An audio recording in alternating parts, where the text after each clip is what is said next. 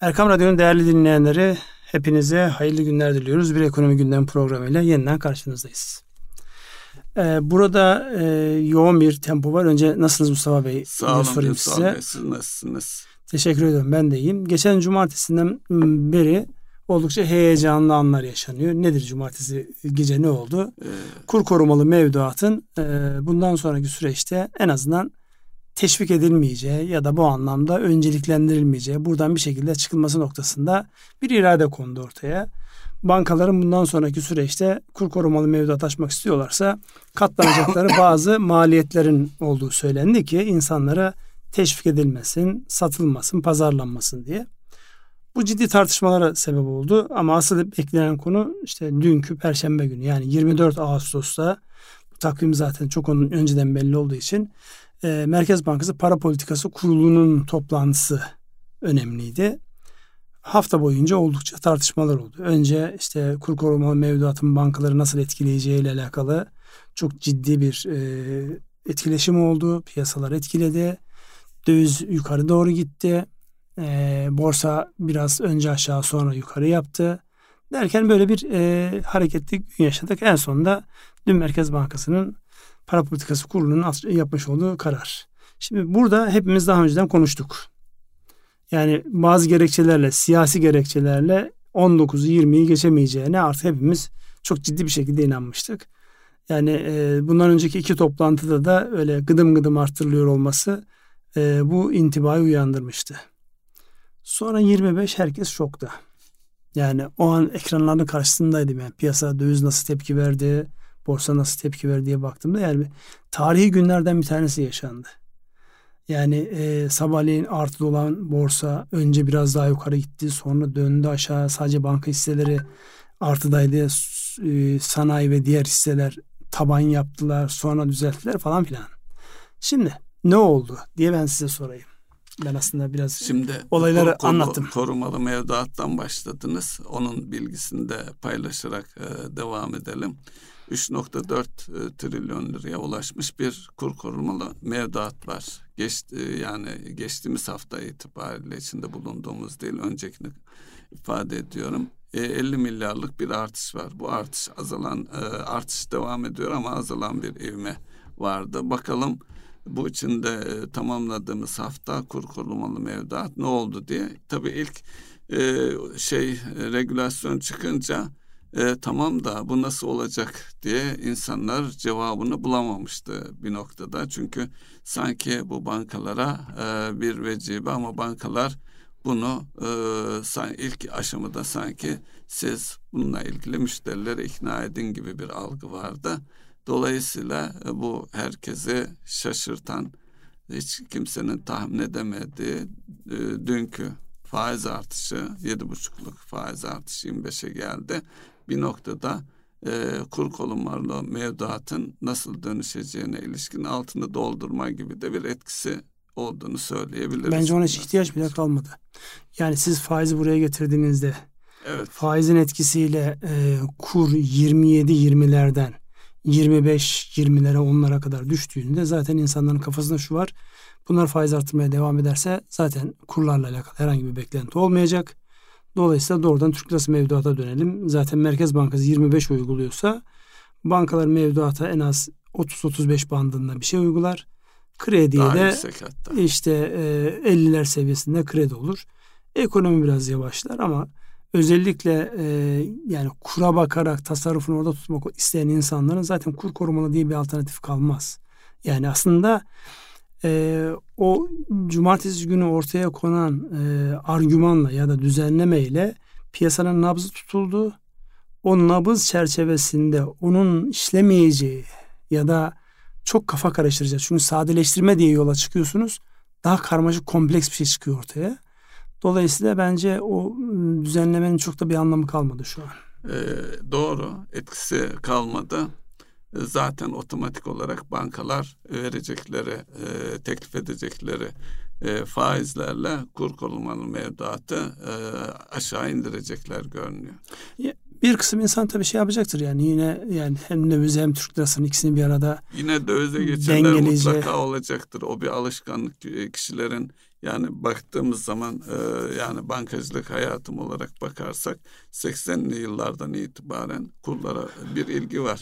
Bu kadar artmamıştı. Döviz, döviz ilgisi hiçbir zaman azalmadı. Bu kadar artmamıştı. Yani yüzde yetmişe yani kur korumalı döviz tevdiatın kendisi yani endekslenerek de dahi olsa yüzde yetmişi ben hiç hatırlamıyorum. Yani ekonomi çok iyi olduğu dönemlerde de e, döviz mevduatlar sıfırlanmadı yine belli bir seviyede. Yüzde yirmilere kadar indi, yüzde otuzlara kadar otuzlar seviyesinde kemikleşmiş bu alışkanlıklardan gelen bir şey var. Yani toplumun nasıl e, yastık altı altın tutması, ziynet eşyası tutması gibi bir alışkanlık varsa artık e, dolar özellikle Anadolu'ya çıktığınız zaman da doların yerine euro alıyor. Öyle bir alışkanlık e, mevcut.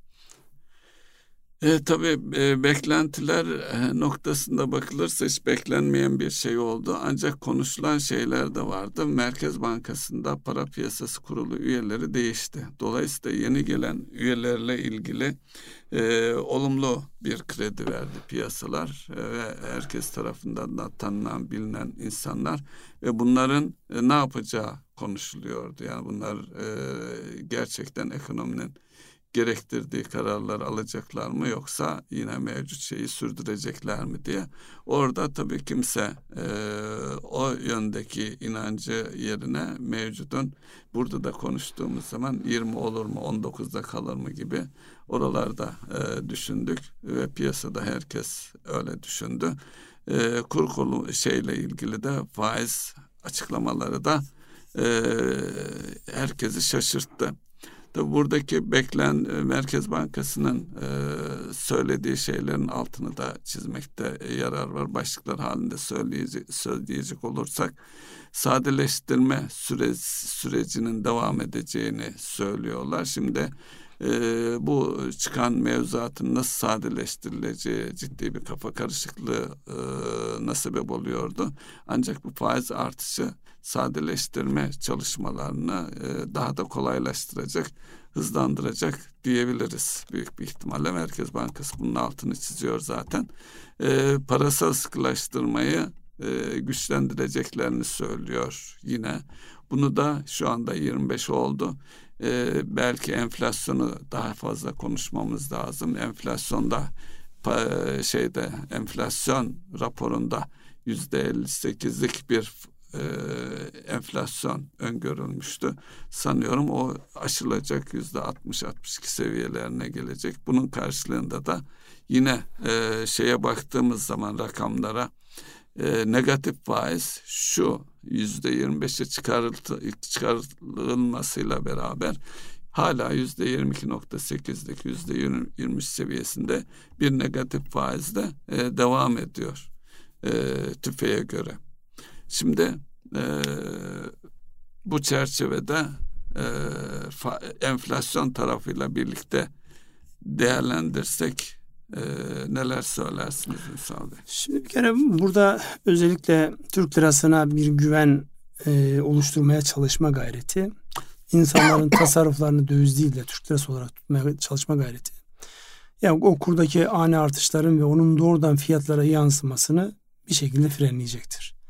Bir de e, tabii devam eden yurt dışı görüşmeleri var. O görüşmelerden e, yani anladığımız kadarıyla şu ana kadar çok fazla renk vermemekle beraber anladığımız kadarıyla belli şartların yerine gelmesi halinde başta OECD'nin o gri listesinden çıkmak olmak üzere birçok e, uluslararası yatırımcının e, ilgi alanına girebilecek zaten potansiyel anlamda her zaman ilgi alanına girebilecek bir yapıya sahipti.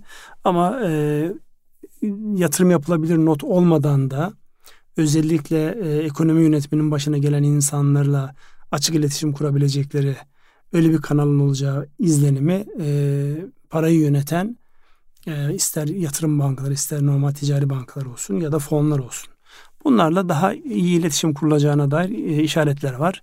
Henüz daha oradan ciddi anlamda bir kaynak gelişi olmamasına rağmen Merkez Bankası'nın yani e, hatırlarsanız bir dönemde %25'e çıkmıştı. %25'lerini aşağılara indi.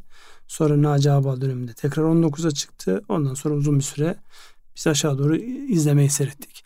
Dolayısıyla e, belli dönemde atılması gerekirdi, gerekmez oraya girmeyelim ama şu an baktığımızda e, özellikle yatırım bankaları, uluslararası yatırım bankaları önümüzdeki para politikası toplantılarında da artırma sürecinin devam edeceği ile alakalı çok net ifadeler kullanıyorlar.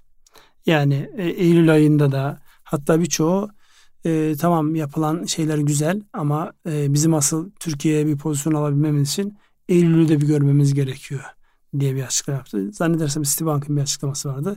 Yıl sonu itibariyle politika faiz oranının orta vadeli plan açıklanacak. Evet, orta vadeli plan açacak. 35'in üzerine çıkacağı. Dolayısıyla e, enflasyonla reel anlamda sizin söylediğiniz o 22'lik, 25'lik, 30'luk fark yerine daha yakınsamalı bir e, şeyin olabileceğini dolayısıyla e, efektif bir politikayla Türkiye'ye o güvenin e, kaynak anlamında da gelebileceği noktasında belli ifadeler var, e, söylemler var. Siz bu anlamda ne diyorsunuz? Şimdi e, kaynak tarafına bakıldığı zaman kaynağın gelmesi için e, çok konuşulan e, swap e, piyasalarının açılması yani swap imkanlarının gevşetilmesi. Bunun için de e, kur korumalı mevduatın e, azalması e, gerekiyor. E, bunun yanı sıra e, yine şeyden gri liste e, gündeme getirdiniz. Bunun yanı sıra önemli kaynak gelen kaynakların önemli bölümü de e, bankaların sendikasyon kredileriyle geliyordu. E, mevzuatın e, gevşetilmesi işte swaplar bunların neticesinde e, bu faiz oranının artırılmasıyla birlikte bankaların da artık kredi vermeye başlaması, kredi iş, iştahının artması. Şimdi bankalar açısından bakıldığı zaman bir e, iç kaynaklar, mevduat, e, bir de e, sendikasyon kredileri dediğimiz yurt dışı finansörlerden, bankalardan elde edilen kredilerle bankaların yurt içinde kredi kullandırması söz konusuydu. E, sendikasyonların da artmasını bekleyebilir miyiz? Sendikasyonlar ee, artacaktır. Özellikle bu daha böyle kurumsal ve vadeli olarak geldiği için evet. yani sıcak paradan daha e, yani e, sıcak parayla doğrudan yatırımlar arasında bir nokta e, yere oturtabiliriz herhalde sendikasyon kredilerini. Şimdi önce o gri liste ifadesini bir açıklayayım. OECD'nin gri listesinde olması, olmamızın sebebi vakti zamanında özellikle bu kara parayla mücadele noktasında Türkiye'nin belli edimlerini yerine getirmediği, belli konularda yeterince hassas davranmadığı ile alakalı OECD'nin muhtelif raporlamaları vardı. Orada adımlar atılmayınca gri listeye alındı. Uzun süredir de gri listedeyiz. Evet. Bu da e, özellikle e, yabancı fonların kendi anayasaları var. Kendi hareket planları var. Oradaki o e, e bizim risk senaryosu diyeceğimiz ya da yatırım senaryosu diyeceğimiz başlıklardan bir tanesi de bir ülkeye kaynak aktarmak istiyorsanız o ülkenin e, en azından e, yani kara para aklama ile alakalı ya da işte e, çocuk işçilerle alakalı yani dünyaca artık ahlaki olarak e, şey görünen yanlış görünen işlerle alakasının olmadığı çok net bir şekilde ortaya konması gerekir diye hükümler var. Dolayısıyla kara para tanımının içerisine giren kara para tanımının içerisine giren hususlar. Dolayısıyla burada yani Türkiye'nin e, yapması gereken şey yani bu anlamdaki kendisine yöneltilen bu ithamları doğru bilgilerle karşılayıp listeden kendisinin çıkmasını sağlamak ki Mehmet Şimşek geldiğinden beri o konuyu fazlasıyla üzerinde duruyor. Yani sürekli gündeme getirdiği başlıklardan bir tanesi o. Türkiye'nin e, OECD'nin gri listesinden çıkarılması artı e, uluslararası yatırımcıların Türkiye'ye gelmesinde engel olabilecek başka başlıklar varsa onların da hepsinin bir şekilde ayıklanmasıyla alakalı bir e, yol haritası belirlemişti kendine. Ve şu an o adımlar atıyorlar. E, ve dün Merkez Bankası'nın yapmış olduğu yani açıkladığı karardan sonra fiyat istikrarı ile alakalı yani enflasyonla mücadele noktasındaki temel şu an odaklanmamız devam ediyor. Yani bütün hızıyla devam ediyor. Şu an önceliğimiz orası. Dolayısıyla önceliğin orada olduğunu e, biz nereden anlıyoruz? E, normalde böyle zamanlarda piyasayı rahatlatacak bazı işte kredi muslukları açılır, bazı kanallar açılırdı. Burada çok seçici davranılıyor. Özellikle tüketicilerin kredi erişimi, kaynağa erişerek tüketimi arttıracak, patlatacak e, eğilimleri frenleyecek adımlar atıyorlar. İşte bireysel kredilerin e, sınırlama geldi. Konut kredisiydi, diğer kredi kartlarında taksitlerle alakalı sınırlama geldi. Her alan teşvik edilmiyor gibi e, uygulamalar var. Dolayısıyla ekonominin kısmen belli noktalarda yavaşlaması pahasına da olsa enflasyonla mücadele noktasında net bir duruş var. O net duruşun önümüzdeki dönemde neler getireceğini hep beraber göreceğiz diye ben de cümlemi bağlayayım. Evet bu e, kaynağa ulaşmakla ilgili e, bir diğer hususta e, bakanın açıklaması oldu. Kredi garantisi kredi garantisi kapsamındaki COBİ'lere verilecek kredi limiti 100 milyondan 150 milyona e, büyük firmalar için de 350 milyon olan kredi limiti 500 milyona çıkacak. Bunun arkasından kredi garanti fonu kaynaklı bir e, paket bir e, şey gelebilir mi? Ne dersiniz Ünsal? Şimdi gelebilir. Az önceki o sendikasyon sorunuzda yarım kaldı. Sendikasyonlar e, devam eder mi dediniz? E, eder. Veya yani zaten mı diye. sendikasyonlarla alakalı Türkiye'nin şey olmadı, sıkıntısı olmadı. Yani bankacılık sisteminin uluslararası entegrasyonunda herhangi bir sıkıntı yok. Orada ancak e, ödendiği kadar sizin söylediğiniz gibi bundan sonraki süreçte artacaktır. Bankalar üzerinden zaten yabancı yatırımcı doğrudan gelip burada herhangi bir işletmeye borç vermez. Yani burada karşısında çalışma sistematiğinden emin olduğu, e, her türlü belge bilginin doğru aktığı bankaları tercih edecektir. Onun için eğer bir kaynak gelecekse muhakkak ba- bankaların burada çok ciddi rolü olacaktır diye düşünüyorum. Diğer taraftan e, söylemiş olduğunuz kredi garanti fonu ile beraber piyasanın rahatlatılması. Hatırlarsanız seçim öncesinde e, özellikle Merkez Bankası kaynaklarından yatırım kredileriyle alakalı ciddi bir avantaj vardı. Yani çok düşük maliyetli, uzun vadeli e, hatta uygulama şöyleydi. Arsası senden yani yatırımcı arsa, arsaya koyacaktı. Bütün binanın yapılması, makine ekipmanın yapılması Merkez Bankası kaynaklarından desteklenecekti ve teşvik kapsamında yani birçok da vergi e, istisnalarından yararlanabilecek bir yapı dizayn edilmişti. E, fakat onlar araya seçimler girince ve seçim sonrasındaki ekonomideki bu yönetim değişikliği biraz ara verilmişti. Şimdi şimdi tekrar duymaya başladık Merkez Bankası kaynaklarına o vaat edilen kaynakların akmaya başladığını. E, Eylül ayının ortasında bu orta vadeli planın açıklanmasıyla yol haritasında belli olmasıyla orası biraz daha netleşecektir ama şu an kredi garanti fonu ve benzeri şeylerden çok fazla e, bir açılım açısı duymadım. Sadece geçtiğimiz hafta Exim Bank kaynaklarından sermayesini arttırdı biliyorsunuz Exim Bank. Exim Bank kaynaklarından kısa vadeli de olsa 3 ay vadeli de olsa bir e, piyasayı rahatlatacak bir kaynak akışının olduğunu duyduk, gözlemledik. Yine e, Mehmet Şimşek'in tim, e, tweetlerinden birinde kaynak kullanımında yatırım, istihdam, üretim ve özellikle de ihracatı öncelikliyoruz diyor. Yani kredi tarafında musluklar açıldığı zaman e, paranın gideceği adreslerin daha sık takip edileceği bir sürece gireceğiz öyle görünüyor.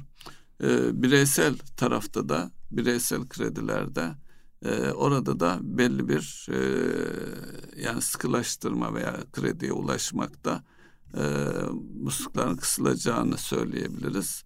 E, son dönemde de bankaların özellikle kredi kartları üzerinde yaptığı kendiliklerinden yaptığı bir takım vergi ödemelerindeki şeyleri, kampanyaları da sona ermiş görünüyor. Bir dönem biliyorsunuz özel bankaların herhangi bir e, vergi tahsilatı yapması e, Berat Albayrak döneminde e, o dönemde ekonomi büyümesine yeterince destek vermiyorlar düşüncesiyle kaldırılmıştı tahsilat. Sonra tekrar o e, geri geldi. Gerçi kredi kartlarıyla yapılıyordu yani orada herhangi bir evet. engeli yoktu.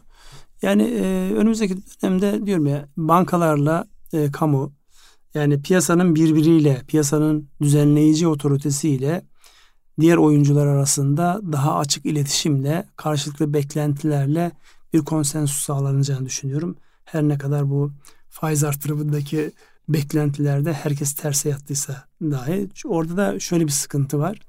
Piyasa beklentisinin üzerinde ya da altında yaptığınız zaman bu sefer öngörülemez bir hale geliyor. Yani piyasa bundan nasıl etkileneceğini saatlerce e, oturtamıyor. Mesela dün yaşadığımız hadise işte e, Merkez Bankası kararını açıkladı. Önce hemen döviz aşağı doğru gelmeye başladı. Borsa bir hareketlendi yukarı gitti. Sonra bankalar hariç bütün hisseler neredeyse bütün hisseler istisnası olanlar var. Çünkü halka arzlardan gelenler var ya da işte özel e, yani spekülatif şeylerle ya da özel haberlerinden dolayı tutulanlar haricinde neredeyse bütün hisseler tepe taklak oldu. Yani tabanlara geldi. Önce devre kesicileri devreye girdi. Sonra tabana yakın fiyatlardan kapandı. Şimdi e, böyle zamanlarda yani beklentinin ötesinde olduğu zaman bir kere öngörülemezlik artıyor. Yani benim dünkü şeydeki kendi açımdan en büyük e, şaşkınlığım. Şimdi hangi firma nasıl etkilenir sorusu. Bir sürü telefonlar geliyor. İşte ithalatını yapmış 27'den transferini yapmış adam kuru 25'te görünce ben ne yapacağım diye bağırıyor. İhracatçı ihracatını yapmış kuru 25'te görünce bağırıyor. Herkes bağırıyor. Herkes ne oluyoruz diyor. Nereye gider diyor. Dolayısıyla oynaklık durmuş mu? Hayır oynaklık durmadı. Yani dünden bugüne baktığımızda dün %6 %7 aşağı gelen e, kur bugün %3 yukarıda. Şimdi hala oynak. E, borsa hakeza öyle. Bir artıya geçiyor, bir eksiye geçiyor. Sürekli gün içerisinde bunu gördük yani.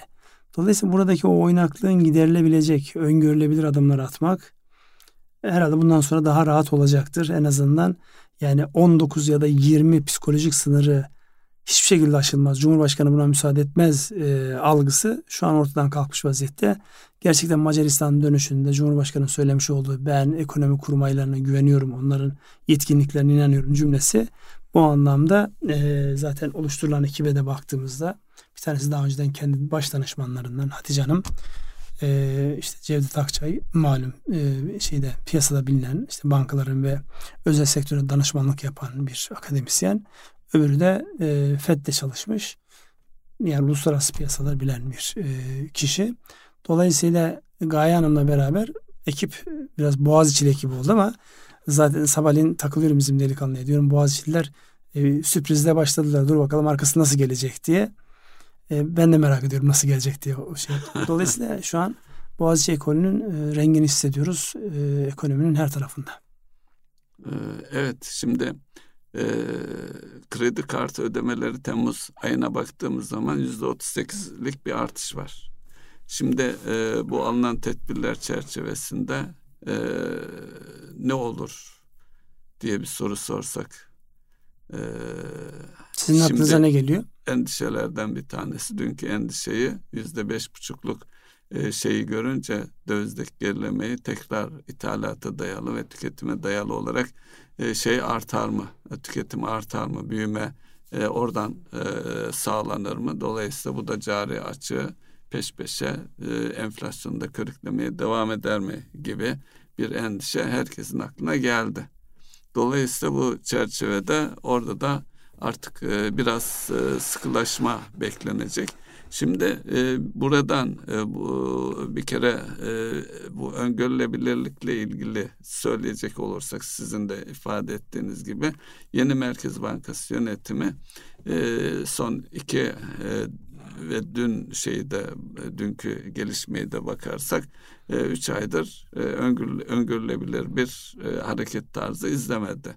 Son kararla e, beklenti artık önümüzdeki süreçte öngörülebilir bir karar vereceği yönünde hareket edecek yani Nasıl öngöreceksin mesela? Uluslararası Yatırım Bankası diyor ki e, Eylül ayında da yüzde beş gibi bir artış bekliyoruz biz de yani. Tamam. 5 puan daha bir artış bekliyoruz. Öngörülebilir bir şey mi? Merkez Bankası'nın öyle bir şeye göre, e, açıklamaya göre kendisinde e, ayarlayabileceği Yok şimdi burada edilebilir. şimdi şöyle piyasa hepimiz ne diyorduk? 20'yi geçmez diyorduk. Geçmez diyorduk. Şimdi 20 herkesin 20 yani bütün Ama yapılan ilk başta da hatırlayın e, 25 olur değil. E, 20'nin üzerinde olur diyor. Evet. En azından ben öyle bekliyorum. Yok hepimizde yani ben 20'nin üzerine beklemiyordum ama bir kere de böyle 15'e gel 15'ten 17.5'a git oradan beklemiyordum mesela. Bir kere de 19'a 20'ye vurup Orada bir yani evet bak biz yaptık şeyi vardı. Neyse iki ay gecikmeli olarak gelse de 20'nin üzerine çıktı yani sizi doğrulayan iki ay gecikmeli olarak da doğru bildiniz yani. Tebrik ediyorum sizi. Duran saat günde iki Yok estağfurullah olur mu öyle şey yani hepimizin yani piyasadaki okumalarımızdan e, çıkardığımız bir şey var. Sadece biz değil piyasanın içinden yani e, içeriden bilgi aldığını iddia edenler hatta geçen haftaki e, yani konuşulmasının bile kötü olduğu bir mevzu var. Kur korumalı mevduatın yani e, geçen haftanın cuma günü borsanın hızlı düşmesinde kur korumalı mevduatla alakalı bir bilginin sızdırılması gündeme geldi. Çünkü gündüz Mehmet Şimşek'in istifası ile alakalı bir dedikodu konuşuldu. Ama o zaten yalanlanmıştı daha iki hafta önceki bir haberdi o. Yalanlanmış olmasına rağmen onun çevriliyor olması arkasından bu şekilde sert düşüşte bu e, kur korumalı mevduatla alakalı düzenlemenin sızdırıldığına dair ifade. Bunun söylenmesi bile çok çirkin. Söylenmesi bile abes. Ama işte insanlar konuşuyor bunu. Zaten yapılmış da hepten abes. Yani böyle bir şey birileri sızdırdıysa bankalar ya da işte bunlar haberdar olabilecek kimler varsa. E, dolayısıyla bunların da bir şekilde cezasız kalmıyor icabı, olması icap eder. Çünkü servetler yer değiştiriyor. Özellikle 6 milyonun üzerine çıkmış borsa yatırımcısının yani bu anlamda gerçekten korunup korunmaya ihtiyacı var. Yani birçoğu bilançonun sağında ne var, solunda ne var, o şirket ne iş yapar, şirketin ortağı kim konusunda bile en ufak fikirleri olmadan neler var neler yok e, borsaya gömüyorlar. Ondan sonra da altından kalkamıyorlar ki yani yani dünkü hareket mesela birçok profesyonelin canını okudu. Yani bir tabir vardır. Düşen bıçak tutulmaz. Ama dün birçok arkadaşla konuştuğumda herkes düşen bıçağı tutmaya kalkıp elini parçalamış. Ciddi zararlar yazıldı. Yani belki e, bazı kişilerin ifadesiyle hayatımda bir günde ben bu kadar zararı yazdım hiç hatırlamıyorum diyenlere şahit oldum. Dolayısıyla e, yani burada o oynaklığın getirmiş olduğu hareketler küçük yatırımcıda daha e, kötü sonuçlar doğurabilir. Onun için e, daha düzenli, daha belirli, zihinlerin daha net olduğu günler yakındır inşallah diyorum. E, piyasalara dönecek olursak bu kredilerin açılmasıyla ilgili bir e, rahatlamayı firmalar açısından öngörebilir miyiz? E, şöyle ki e, bir taraftan da karşılıksız çek adetlerine baktığımız zaman e, oran olarak hele Temmuz'da yüzde 85'lik bir karşılıksız çeklerde artış var. Bunun sonucu olarak da artık e, piyasanın çeke itibar etmeyip doğrudan nakite dönmesi e, bu bir piyasayı daraltan bir e, riskti. Daha doğrusu zaten sıkılaştırma isteniyor ama firmaların da e, ölmesi istenmiyor. Dolayısıyla firmaların hayatiyetini sürdürecek bir rahatlamaya e, bu tedbirler çerçevesinde ne kadar bir süreçte bir ay, iki ay, üç ay nasıl bir öngörüde bulunabiliriz? Şimdi burada yapısal reformlarından bahsediliyor ya. Yani Türkiye'deki yapısal arızalardan bir tanesi de bu çek dediğimiz müessesenin dünyadan farklı bir şekilde uygulanıyor olması. Yani okuması yazması dahi olmasa bir rakam yazıp imza atan bir insan para basabiliyor aslında. Bizdeki çek uygulamasıyla. Yani e, batılı ekonomilerin çeki icat etmesinde şudur. Benim hesabımda param var. Al şu çeki üzerine bir kere vade bile koyamazsınız batı şeyinde. Gider kişi onun tahsil eder. Biz ne yapıyoruz? 180 gün sonrasına, bir sene sonrasına çekler düzenleniyor. Yani param yok. O gün olursa öderim mantığıyla. Dolayısıyla bu özellikle ekonomi yöneten yani bu bir e, yapısal bir e, sıkıntı. Yani yoktur diyemezsiniz var bir gerçeklik. Böyle zamanlarda bunun daralıyor olması aslında işte bankacılık sistemi burada e, farklı enstrümanlarla devreye girebilse çek denen müesseseyle oluşturulmuş ekonomiyi bankacılık sistemine taşıyarak bankacılık sisteminin hacmini inanılmaz büyütebilir. Artı kayıt dışını yok edebilir bu anlamda. Yani bu tarihi bir fırsat aslında. Bu fırsatı değerlendirebiliyor muyuz? Hayır değerlendirmiyoruz. Herkes feryat figan ediyor. Çekler şey. Çek zaten olmaması gereken bir araç. Çek öz itibariyle. Hele elektronik bankacılığın sistemleri Aynen. kurulduğu bir dönem. Yani bilginin bu kadar e, net olduğu yani finansal verilerin bu kadar rahat görülebildiği bir ortamda bizdeki gibi bir uygulamalı çekin olmuyor olması icap eder. Ama var. E, şu anda sayısının azalıyor olması, insanların birbirine güvenmiyor olması son derece normal yani. Bankalar teminatlı olmasına rağmen müşteriye güvenip ilave bir şey vermiyor. Kardeşler birbirlerine bir şey vermiyor. Kimse kimseye bir şey vermediği dönemde yani çekimin bu şekilde aşağı geliyor olmasını ben bir olumsuzluk olarak algılamıyorum. Disiplinli olmak açısından bir fırsat olarak e, değerlendirmesi gerektiği düşüncem var. Ama dediğim gibi yani şu an Türkiye'nin gerçeğiyle çok örtüşmüyor. Türkiye'de çek karnesi alabilen herkes para basabiliyor. Yani herkes Merkez Bankası olabiliyor e, kendi adına. Onun için yani o konuya çok fazla şey yapmıyorum. Doğru bir yaklaşımla yani şu an talebi kısarak enflasyonla mücadele yaklaşımı çerçevesinde piyasadaki çekle alakalı bu dönüşlerin de azalmasının son derece uygun olacağını düşünüyorum. Ekonomiye bir şey olmaz meraklanmayın. Peki bu bir çıkış yolu bulur kendine. E, bu içinde bulunduğumuz süreçte e, firmaların fiyat oluşturması e, bir problem değil herkes açısından? Şimdi kur 27'ler seviyesindeyken bir anda 25'e indi. Bugün farklı bir kur var. Dolayısıyla kurda hareketlenme sürecek e, işin e, bu kur ve bu dalgalanma kime hizmet edecek sorusunda sormakta yarar var. Özellikle ihracatçıların son dönemde kurlardaki yavaş e, e, yükselmesinin bir maliyeti ve ihracatta fiyat oluşturmakta sıkıntı çektikleri konuşuluyordu. Tabi bunun e, dış etki noktasında Çin'in de e, etkisi söyleniyordu. E, nasıl geçer önümüzdeki e, süreç? Önümüzdeki süreç bir kere sadece bizimle alakalı değil. Dünyanın ne tarafa doğru gideceği çok önemli. Tam Çin şeyini açtınız. Yani Çin'deki büyük bir resesyon. O resesyonu aşabilmek için içeriye doğru yönelmesi artı dışarıda da rakip gördüğü bütün yapıları tehdit ediyor olması önemli bir olgu olarak üzerimize doğru geliyor. Yani Çin bundan sonraki süreçte özellikle üretimde güçlü olduğu alanlarda fiyat kırarak bizim ürettiğimiz fiyata o satı, satarak içeriye yani sadece bizi değil bütün dünyayı bu anlamda tehdit edecek. Çünkü e, bir türlü o istenen e, düzeltmeyi yapamadı kendi hanesinde. O düzeltmeyi yapamadığı sürece de dünyanın üretim üstü olarak görünen ve özellikle dış ticaret fazlası veriyor, bütçe fazlası veriyor. Neresinden baksanız kaynak üretebilen bir yapı. Ee, onun durgunluğa giriyor olması e, ciddi bir sıkıntı. Bizi de bir şekilde etkileyecektir. Nereden etkileyecek? Yani üretim yaptığımız alanlarda e, ciddi rakip olarak gelip fiyatları kıracak. Dolayısıyla uluslararası piyasalarda bizim mal sattığımız alanlarda e, rakip olarak daha agresif bir şekilde hissedeceğiz Çin'in e, bu duruşunu. Bunu mesela en çok nerede hissediyoruz? E, Afrika bölgesinde hissediyoruz. Çin eskiden Afrika'ya böyle ürkek tavşan modundaydı. Şimdi ürkek, ürkek tavşan falan değil. Yani ciddi ciddi giriyor. Özellikle bu son dönemde başta Fransa olmak üzere batıya karşı duruş sergileyen ülkelerin hepsinin arkasına bir bakıyorsunuz Çin var, Rusya var, farklı oluşumlar var. Onun için kartlar yeniden e, karıldığı bir dönemde. Yani Amerika biraz Ukrayna savaşını e, çok ön plana çıkardı ama Ukrayna artık konuşulmaz bile oldu yani farkındaysanız. Yani Ukrayna çok fazla konuşmuyor. Bu arada e, yani bir laf olsun diye senin adamı hallettiler herhalde. Wagner'in başındakini. ya bu da e, şey gibi yani Rus İmparatorluğu gibi, Çarlık gibi, Osmanlı gibi, İngiltere gibi ya da işte Fransa gibi yani kadim kültürden gelen şeylerin böyle yani kafa kaldıranları e, affetmeyeceğinin e, çok net göstergesi.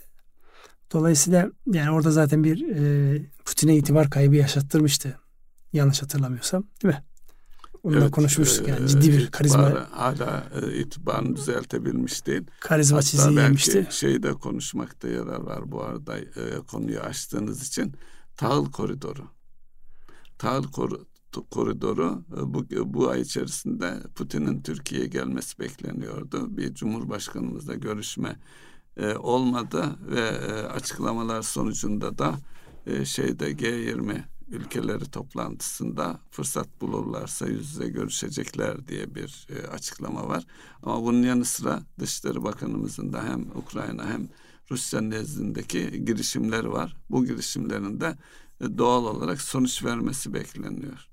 Dolayısıyla bu e, Prigozhin'in ortadan kaldırılması da e, şeyin Putin'in tekrar itibarını kazanmasını veya gücünü gösteren bir gelişme olarak da dikkate alınır diye düşünüyorum.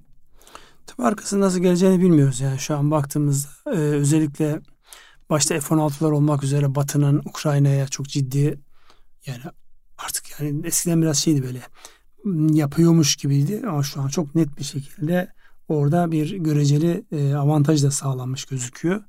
Dolayısıyla e, yani o alanın uzmanlarının yapmış olduğu şey Rusya-Ukrayna mevzusu birden kapanabilir diyorlar. Evet bu e, Putin'in bu BRICS ülkeleri toplantısındaki açıklaması da enteresandı. Savaşı e, Batı çıkardı yani biz girmek e, savaşmak zorunda kaldık. Dolayısıyla biz barış istiyoruz diye. Neticede Cumhurbaşkanımızın da barışla ilgili oldukça etkili çalışmaları oldu. Eğer o barışa götürebilirse bu bölgede bizim ekonomik açıdan e, bize ciddi faydası olur diye Evet yeniden yapılanacak bir Ukrayna. Evet. E, tabii politikalar değiştiği için Rusya eskisi kadar bizim güneyimizde özellikle Suriye başta olmak üzere eskisi kadar etkin olacak mı? Yani e, az önce söylediğim gibi kartlar yeniden karılıyor. Sadece ekonomik anlamda değil. uluslararası politika anlamında ekonomik şey kartların yeniden karıldığı şeyde ekonomi de etkilenecektir bundan. Dolayısıyla bizim açımızdan sevinilecek taraf uzun zamandır yani e, uluslararası sınırlı bir alana sıkışmış olan ilişkilerimiz hem e, dış politika anlamında hem ekonomik ilişkiler anlamında bir genişleme yelpazesi gösteriyor. Bu genişleme yelpazesinde eğer bir kaynak girişinde sürekli sağlanırsa şu an Türk lirası varlıklarda çok ciddi özellikle savunma sanayi, enerji olmak üzere yazılım teknolojileri, farklı alanlardaki teknolojiler olmak üzere buralarda çok ciddi büyük e, işbirlikleri ortaya çıkabilir. Zaten e, piyasadaki özellikle halka arzlardaki e, devam ediyor. Gerçi bu hafta sadece bir tane firmanın halka arzına SPK onay vermişti. Yani konjonktür itibariyle belki de e, yani 6 aylık bilançolar artık çok fazla şey yapmaksızın sene sonu bilançolarından önümüzdeki döneme sarkacaktır. Sabahleyin bir değerlendirme gördüm. Ee, Avrupa'da halka arzlar noktasında şu an bir numaraya oturmuşuz. Hacim anlamında evet. da yatırımcı sayısı anlamında da. Ee, az önce de ee, şirket sayısı olarak şirket da. sayısı olarak da az önce de vurguladığım gibi küçük yatırımcının yani bir geçinme kaynağı olarak görmüş olduğu bir süreç sürdürülebilir değil. Yani burada şu tartışma yapılıyor. Şimdi bir şirket halka arz oluyor. Yani 2 milyar TL üzerinden bir bedelle halka açılıyor. Sonra peş peşe 5 ya da 7 e, gün e, tavan taban gidiyor. 5 gün gittiğinde birleşine baktığınızda %70 yapar. 7 gün gittiğinde %100 yapar. Şimdi yani burada bir böyle bir kar hiçbir böyle bir anormallik yani 7, 7 günde %100 kar bir de insanlar buna alıştığı zaman yani normal öyle mevduata yüzde yirmi beş vererek, otuz vererek bu insanların enerjisini kesemezsiniz. Bir şeye doğru itiyor. Yani kolay kazanmaya doğru itiyor ve insanların bir kısmı bundan geçiniyor. Asıl problem burada şeyde çıkıyor ortaya. Bu şirketin değerlemesini SPK ve yapanlar yanlış mı yapıyor acaba? Bu rakamlar onay veren insanlar doğru fiyat üzerinden şirketin tamam yüzde yirmi primli olarak halka arz edilmeyi anlarım. Ama yani yüzde elli, yüzde yetmiş primli olarak halka arz dediğiniz zaman bu çok ciddi kafa karıştıran bir şey oluyor. Şimdi e, yılbaşından itibaren bakacak olursak halka arzda ciddi prim yapmış e, bir kısım firmalarda tekrar o prim yaptığı primleri geri vermiş durumda. Eğer o satıp çıkamamış olanlar varsa onlar da ya kar, e, o bekledikleri elde ettikleri kar realize edemediler veya zarara dönmüş de olabilirler. Evet mümkün bunların hepsi. Dolayısıyla buradan baktığımızda yani önümüzdeki dönem e, atılan adımların tabii ki e, eleştirilen tarafı olacaktır. Bir de bu o kadar çok kanaldan, o kadar çok yerden e, herkes ekonomi yorumu yapıyor ki. Yani çok kafa karıştırıcı bir durum. Dolayısıyla e, onu dinleyen iş insanları, iş adamları, iş kadınları ya da işte bu anlamda yol yürümek isteyen tasarruf sahipleri e, inanılmaz kafa karışıyor. Kafa karışıklıklarını çözebilmek için Muhabbetler e, de futbolun yerine e, fazlasıyla aldı şu borsa an. aldı Fazlasıyla sizce? aldı şu an. Yani insanlar artık borsa ne olur diye sormuyor. Teker teker hisse senedi bazında bütün hareketleri görüyor. Manipülatörünü görüyor, tahtacısını görüyor, sahibini görüyor. Nereden gelmiş, nereye gidiyor. Bu korkutucu bir şey. Yani bir taraftan iyi.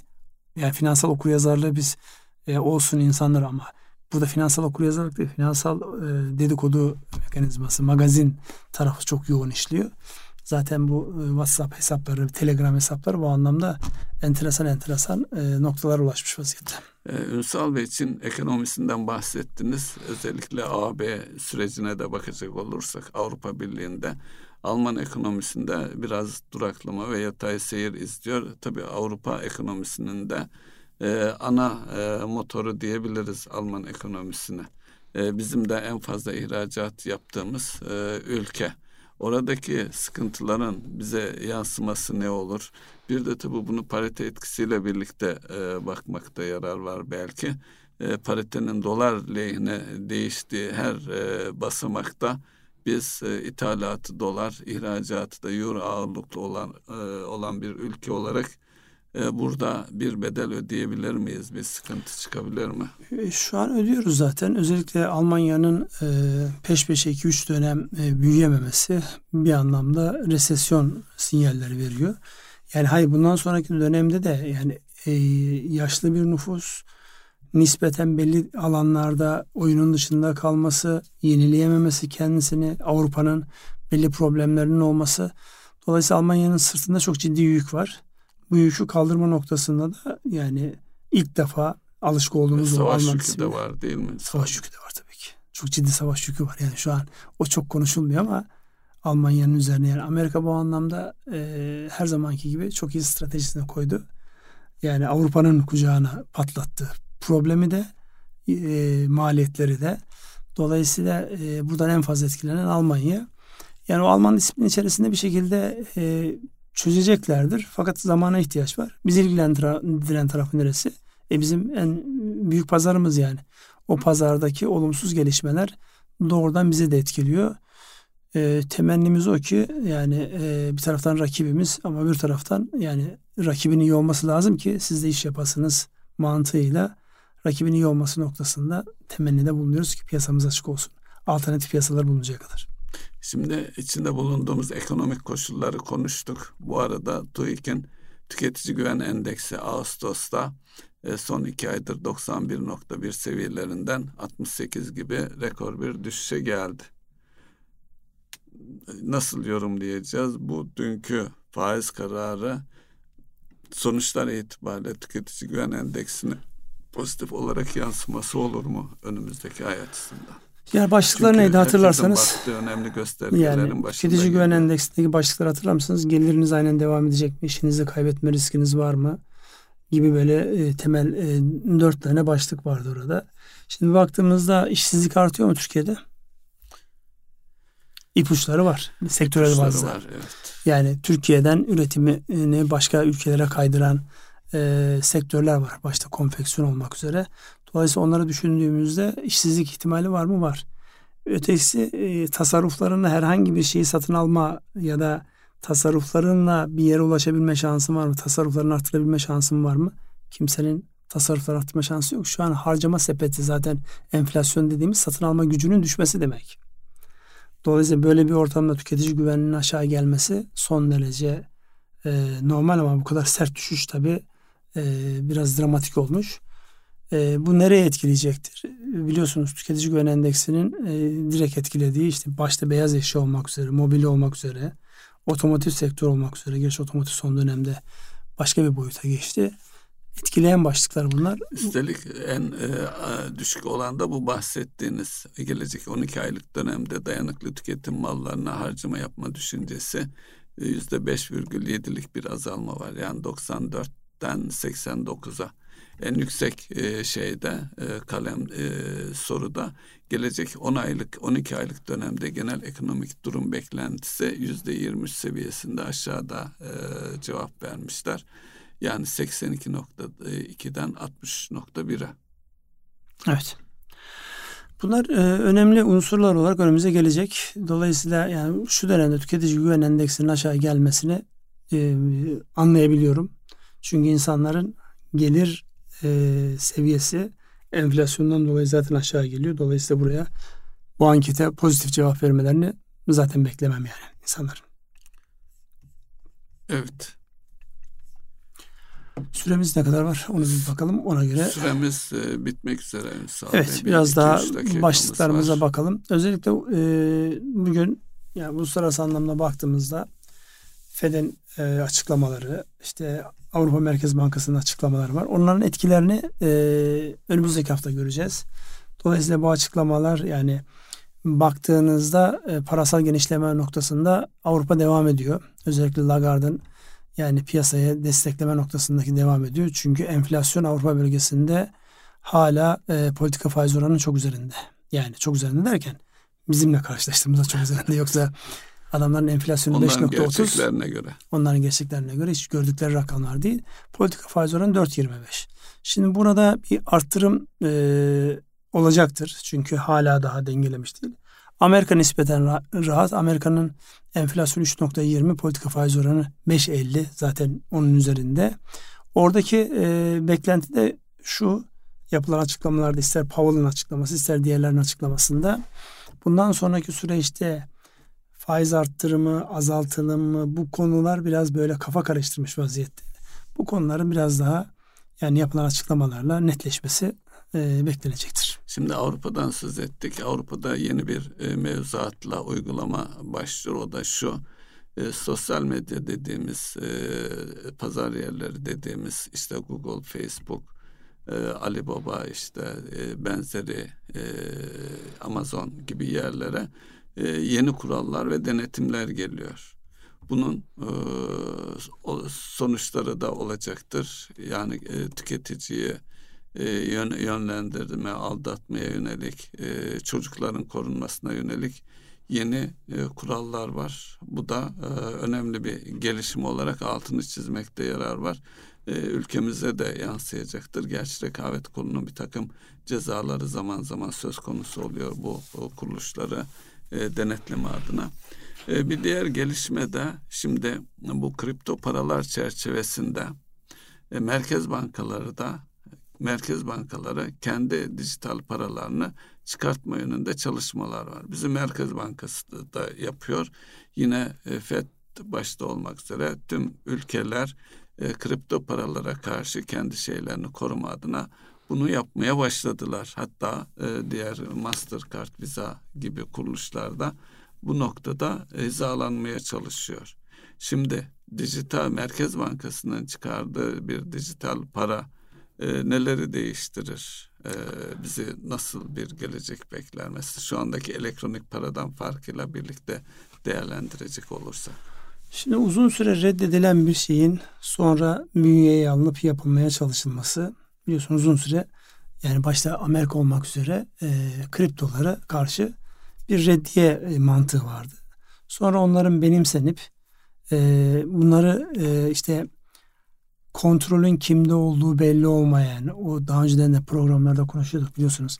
Senyoraş hakkı diye bir şey var. Evet. Yani bir ülkede bir siyasetin ya da iktidarın haklı olduğunun e, anlaşılabilmesi için para basma özgürlüğünün bulunması gerekir. İşte bizim eski o hep anlatırız işte bir yer fethedildiği zaman adına hutbe okuldu ve işte sikke basıldı falan şeklinde hep böyle tarihe notlar düşüyor.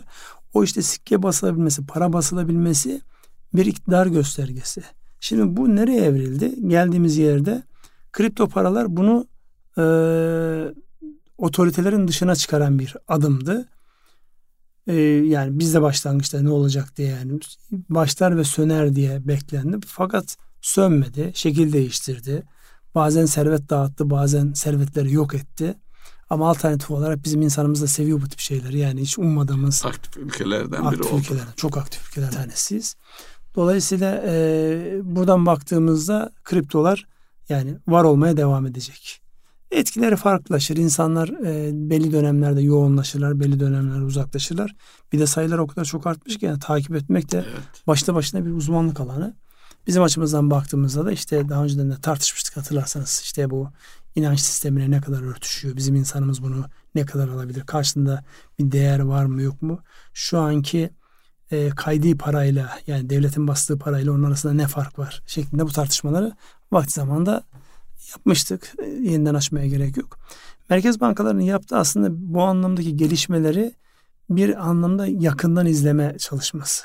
Yani Çin e, bu anlamda herhalde en yoğun çalışan ülkelerden bir tanesi kendisinden dünyada. Dolayısıyla ben e, yakından izlemeye devam edeceğini bizim Merkez Bankası'nın da ama mevcut paranın yerini alabileceği ya da kriptoların yerini alabileceği ile alakalı ne olabileceğini önümüzdeki dönemde izleyip göreceğiz. Yani elektronik paranın dışında bu alan gelişmeye devam ediyor. Teknoloji gelişmeye devam ediyor.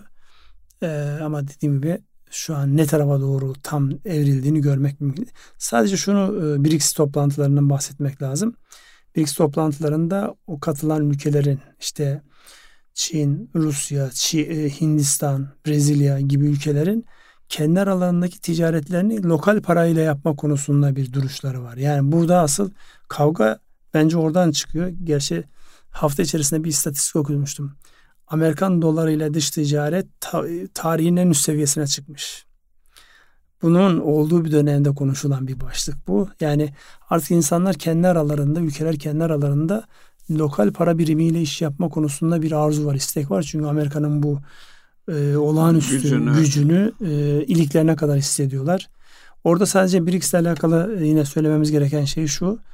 Hindistan dışında Çin ve Rusya yeni üyelerle alanın genişletilmesini istiyorlar. İşte oraya başvuran 25-30 ülkenin kabul edilmesini istiyorlar. Hindistan bu anlamda biraz Amerika ve İngiltere bağlantısıyla da bunu çok arzulamıyor. Yani bir gelişme de orada olacaktır diye tahmin ediyoruz önümüzdeki zaman zarfında. Evet vaktimiz evet. tamamlandı. Tamam vaktimiz tamamlandıysa o zaman e, bitirelim. E, değerli dinleyenler bir programın daha sonuna geldik. Ekonomi Gündem programının. Hepinize hayırlı günler diliyoruz. Hayırlı günler.